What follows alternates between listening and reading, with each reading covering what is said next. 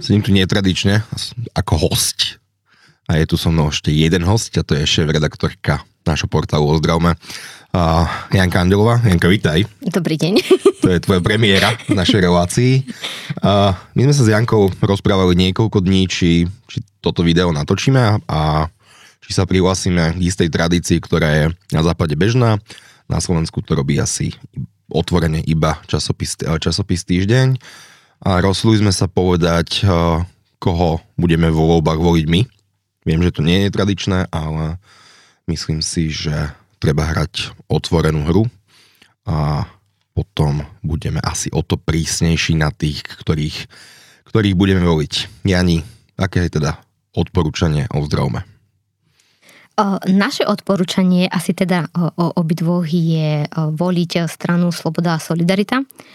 Ak mám byť konkrétna, ja mám šiestich kandidátov, ktorých ešte nie som si úplne celkom istá, ktorých z nich eh, teda zakruškujem. Zhodli sme sa v tej strane, áno. Zhodli sme sa v strane, ja som podporil aj v takom videu stranu, stranu Demokrati, možno ani nie tak až tak stranu ako Andreju Letanovskú, Pavla Nechalu, s ktorým spolupracujeme rovnako a a Miroslava Kolára, čiže považujem zároveň za veľmi, veľmi by bolo fajn, ak by sa demokrati do parlamentu dostali, ale áno, na strane máme shodu. Tú, tú prvú kandidátku môžeš okomentovať ty, čo, čo to máš napísanú, vidím, uh, lebo si ju celkom, myslím, že vhodne uh, vyhodnotil. Prvú kandidátku myslíme teraz? Tam napísanú, ktorú máš. Andreju Letanovskú? Nie. Pardon, pardon, pardon. Jana Byto Ciganíková, to je asi naše prvé odporúčanie. Myslím, že, myslím, že je spoločné. Tak okomentujeme teda ja. Mm. Ja nie špecifický politik, je to špecifický človek, ale za posledné 3,5 roka, alebo prebehla veľmi, veľmi dobrú a dobrú cestu. Myslím že Jana fungovala v tejto koalícii ako brankár alebo ako stoper, ktorý sa jej možno nedarilo dávať góly, ale vďaka nej slovenské zdravotníctvo nedostalo ešte, ešte viac vlastných golov. Jana sa vrhala do striev voči, voči snahám unitár. Jana spolu s ďalšími, Cigánik, Jana Cigániková spolu s ďalšími poslancami snažila o to, aby, aby financie z plánu obnovy išli do regiónov. Jana Bytu Cigániková sa postavila voči selektívnemu dofinancovaniu len jednej poisťovne. Takže myslím si, že Jana si ten plat zaslúži. Mm, áno, druhého, ktorého by som spomenula je uh, Tomáš Salaj.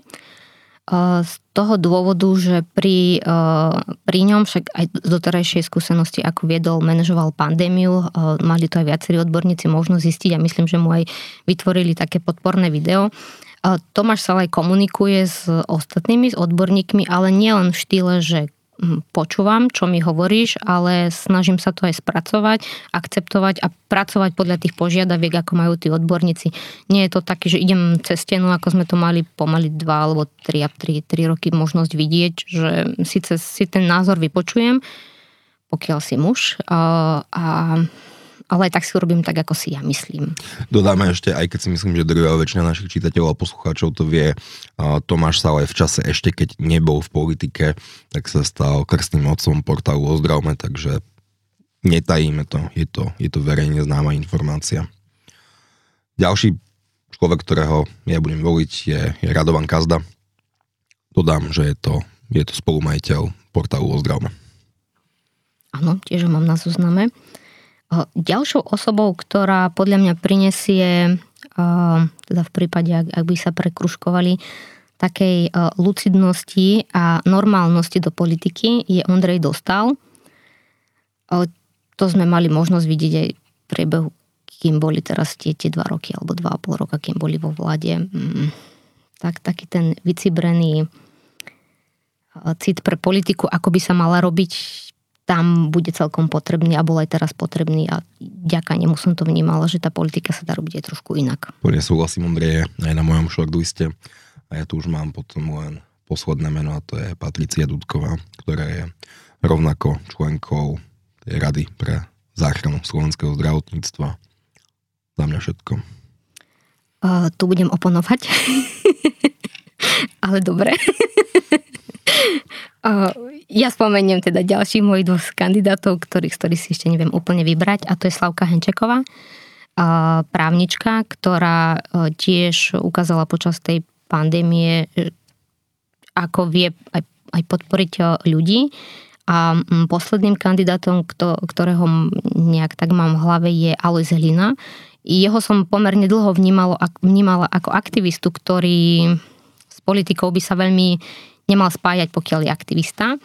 Ale myslím si, že za posledné roky, ak sa to hovorí, že dosrieš ako víno, tak v jeho prípade, keď sledujem jeho vyjadrenia, jeho vystúpenia, je to už za mňa, pre mňa trošku na inej úrovni. Takže toto sú moji šiesti nejakí kandidáti. Takže tak ja ešte dodám na záver, že keď som si čítal tie programy, tak mám dojem, že mnohé strany sa naozaj snažili a možno to videnie sveta naše je trochu odlišné, ale mám dojem, že sa naozaj spravili, čo mohli a je kľúčové, aby nastal nejaký koncenzus, aby sa tie politické strany následne, následne dohodli a nie, jak smerovali to slovenské zdravotníctvo, aby bolo predvídateľnejšie a také trvácnejšie.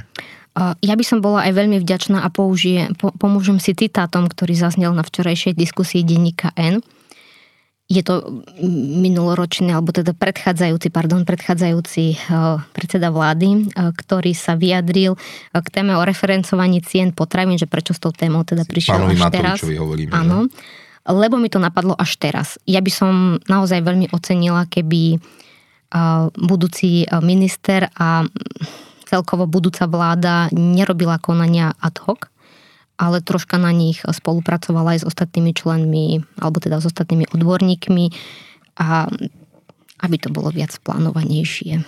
Tak asi za mňa toľko. Držme si palce 30. septembra. Toľko za nás. Tak, pekný deň.